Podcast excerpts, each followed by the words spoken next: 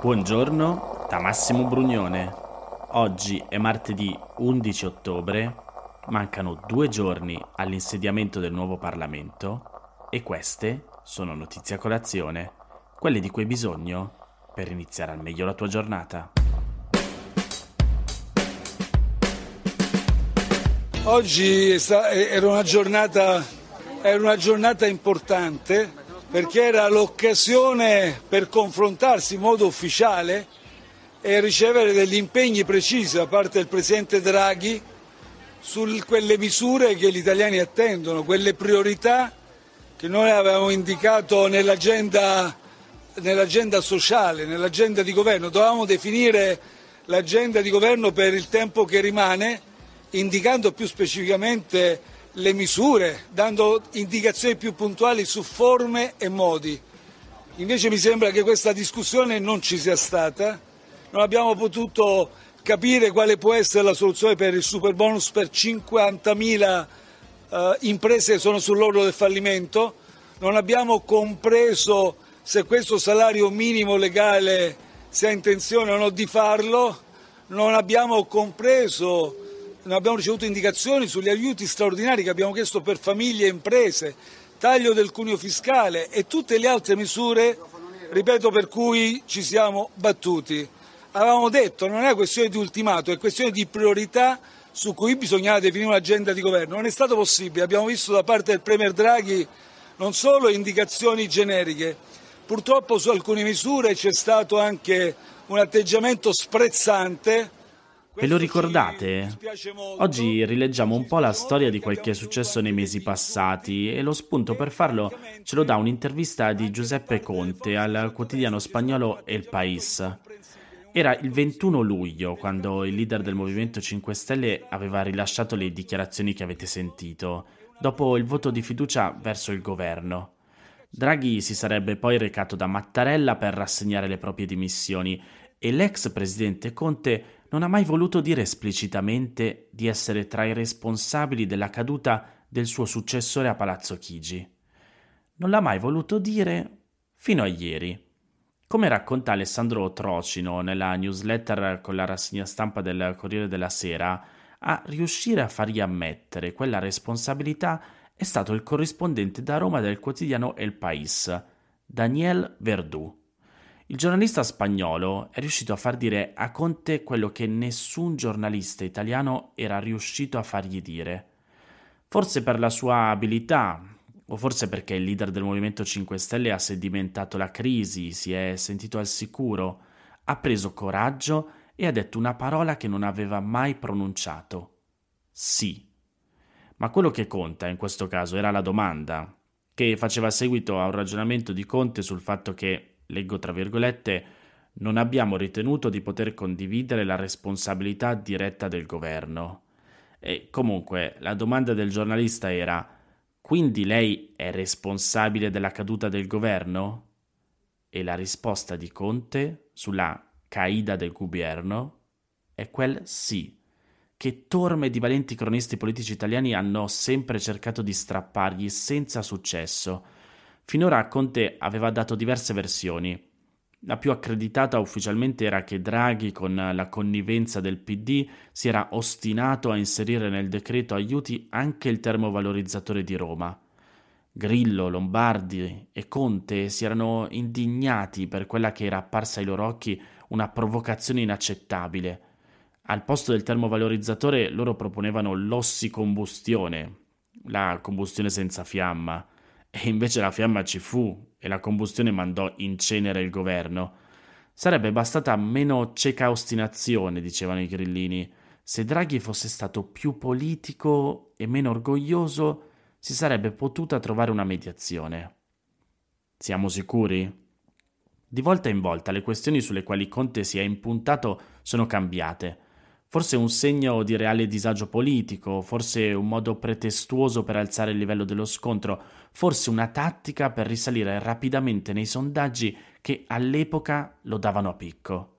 E a proposito di disagio, c'era il termovalorizzatore, certo, ma anche il rischio che venisse toccato il reddito di cittadinanza, ora tra l'altro un rischio concreto, e poi il salario minimo, e il super bonus, e l'eliminazione del cashback fiscale, e l'attacco alla riforma anticorruzione, e la transizione green, e la tassazione sugli extraprofitti, e l'invio delle armi in Ucraina, e la mancanza di dibattito. Ve lo ricordate? Comunque sia, si era arrivati alla crisi. Andando per ordine, Draghi rassegna le sue dimissioni il 14 luglio, quando il Movimento 5 Stelle non vota la fiducia sul decreto aiuti. L'innesco è dei 5 Stelle, che già il 6 luglio avevano presentato nuove richieste programmatiche. Il capo dello Stato respinge le dimissioni e Draghi torna a chiedere la fiducia il 20 luglio. A quel punto Lega e Forza Italia colgono l'occasione al balzo per far saltare il banco e ridare sovranità alla politica diciamo così, e non votano la fiducia, come i 5 Stelle, presenti non votanti. A quel punto comincia il balletto delle accuse reciproche. Pochi giorni dopo i fatti, Berlusconi si fa prendere la mano. Draghi doveva restare. Se è caduto è colpa del Movimento 5 Stelle e del PD. I 5 Stelle accusano Draghi per aver messo alle corde il movimento, ma negano di aver voluto far cadere il governo. Ve lo ricordate? In quei giorni la capogruppo al Senato Maria Domenica Castellone non si spiega di come si fosse scatenato il putiferio contro di loro, mentre quando altri partiti non avevano votato la fiducia, come Italia Viva con la riforma Cartabia o la Lega con i decreti Green Pass, tutto era passato in cavalleria. Perché tanto accanimento? Al TG1 lo dice chiaro perché non ci siano fraintendimenti. Non abbiamo né votato contro né sfiduciato il governo. Insomma, non ci si permette di dire che i 5 Stelle hanno sfiduciato Draghi. Anche Conte ributta la palla nel campo del Premier. Draghi ne ha tratto le conseguenze che ha ritenuto. Confidavamo potesse optare per un percorso diverso rispetto alla scelta di dimettersi. Confidavano tantissimo, ma evidentemente Draghi era un po' stanchino, come ebbe a dire il leader del Movimento 5 Stelle, quando sostenne di volerlo proporre per la Commissione europea. Confidavano i 5 Stelle, ma la loro fiducia è stata tradita da Draghi che ha tratto le conseguenze che ha ritenuto. Ora capiamoci, era evidente una progressiva marginalizzazione del movimento in quel periodo e anche delle sue battaglie, ed era del tutto legittima, anche se opinabile, la scelta di far cadere il governo per tornare in auge nei sondaggi. E d'altronde le elezioni ci hanno fatto vedere che questo è successo. C'è solo da aggiungere che Conte avrebbe potuto dirlo apertamente. Allora e anche in questi ultimi due mesi. Avrebbe potuto dire: Sì, è vero, ho fatto cadere il governo. Non c'erano più le condizioni, non ne potevo più e invece ha insistito a dire che no e poi no, che si drammatizzava, che li si metteva alla porta. Ha preferito la postura finiana del che fai, mi cacci? Ve lo ricordate? Fino alla domanda fatidica del Pais e fino alla risposta chirurgica, catartica, definitiva. Ecco, è in spagnolo e io non lo so lo spagnolo, però deve essere qualcosa come sì, fui responsabile tesa caída.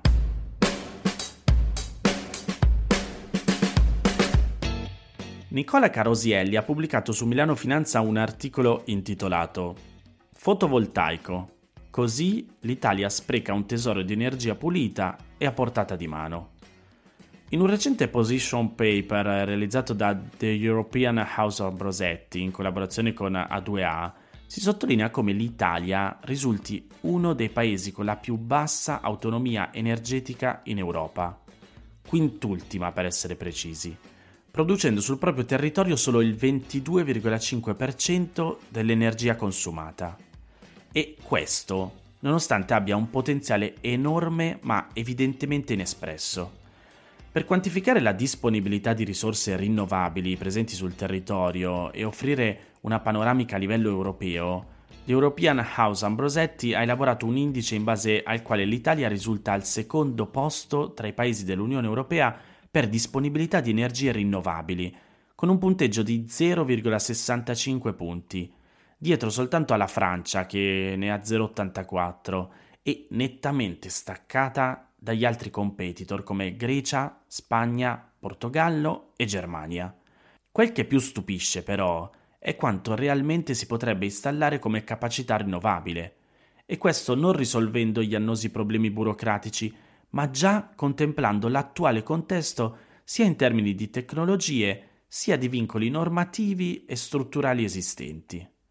Valorizzando l'opportunità di sviluppo del solare nei vari territori, si potrebbe abilitare un incremento della potenza installata di 105,1 GW, cioè 5 volte la capacità attuale, arrivando così a 126,7 GW.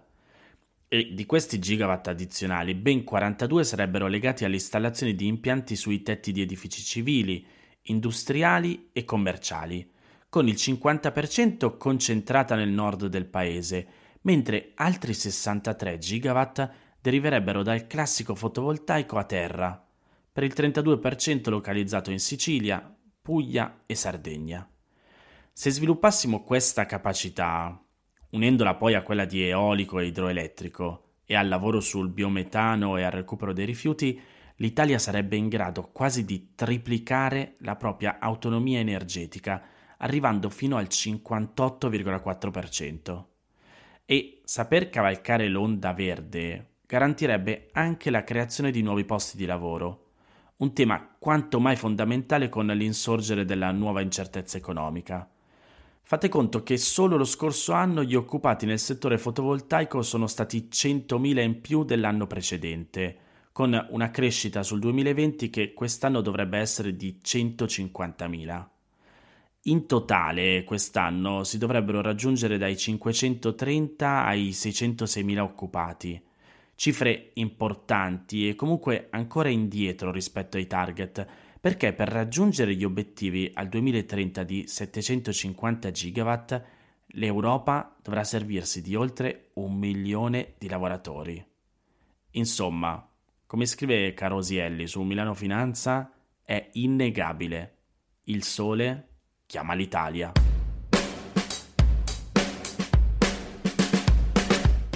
Le frodi contro lo Stato dal 2017 al 2021 valgono quasi quanto una manovra finanziaria. A scriverlo sono Ivan Cimarusti e Sara Monaci sul Sole 24 Ore in un articolo in cui spiegano che negli ultimi 5 anni il bilancio pubblico è stato manomesso per circa 34 miliardi di euro. Vuol dire una media di 7 miliardi all'anno. E per capire di cosa parliamo basta fare il confronto con gli stanziamenti del governo Draghi per sostenere famiglie e imprese contro il caro bollette e l'inflazione L'ammontare delle frodi rappresentano la metà degli aiuti erogati nel 2022. Ma perché mancano questi 34 miliardi? L'emorragia di denaro pubblico passa attraverso faccendieri, tangenti, imprese infiltrate, appalti manipolati, spese previdenziali e sanitarie gonfiate e una rete di funzionari pubblici compiacenti un boccone amaro per il paese, anche considerando che le procure italiane sono riuscite a sequestrare e recuperare solo una minima parte delle somme accertate, poco più di 2 miliardi. I dossier della Guardia di Finanza svelano quanto incide il crimine sulle tasche degli italiani e quante persone ne sono coinvolte. I sistemi illeciti a danno della spesa pubblica e dunque della collettività, nei cinque anni presi in considerazione dal Sole 24 ore, hanno portato alla denuncia di ben 114.381 persone.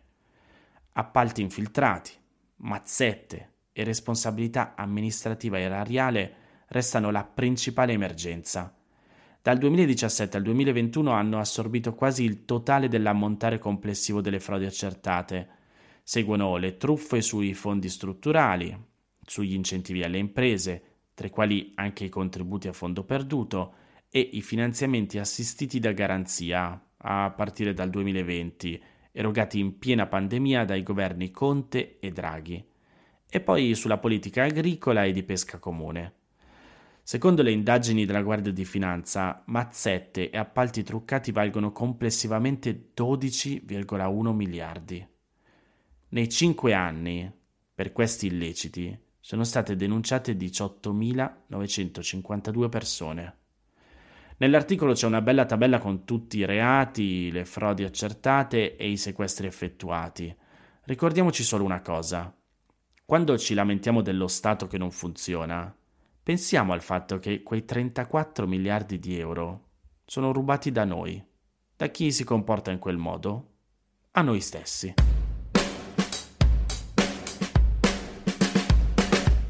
Queste erano le notizie a colazione di oggi. Se ti va di aiutarmi e sostenermi nella produzione di questo podcast, puoi farlo inviandomi un piccolo contributo dal sito www.notiziacolazione.it.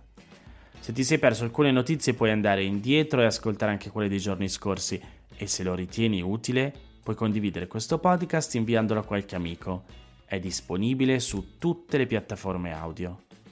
Ricordati che se vuoi puoi iscriverti al canale Telegram di Notizia Colazione per riceverle tutte le mattine direttamente sul tuo smartphone, oppure mandami il tuo numero di telefono alla email notizieacolazione chiocciolagmail.com per riceverle via WhatsApp.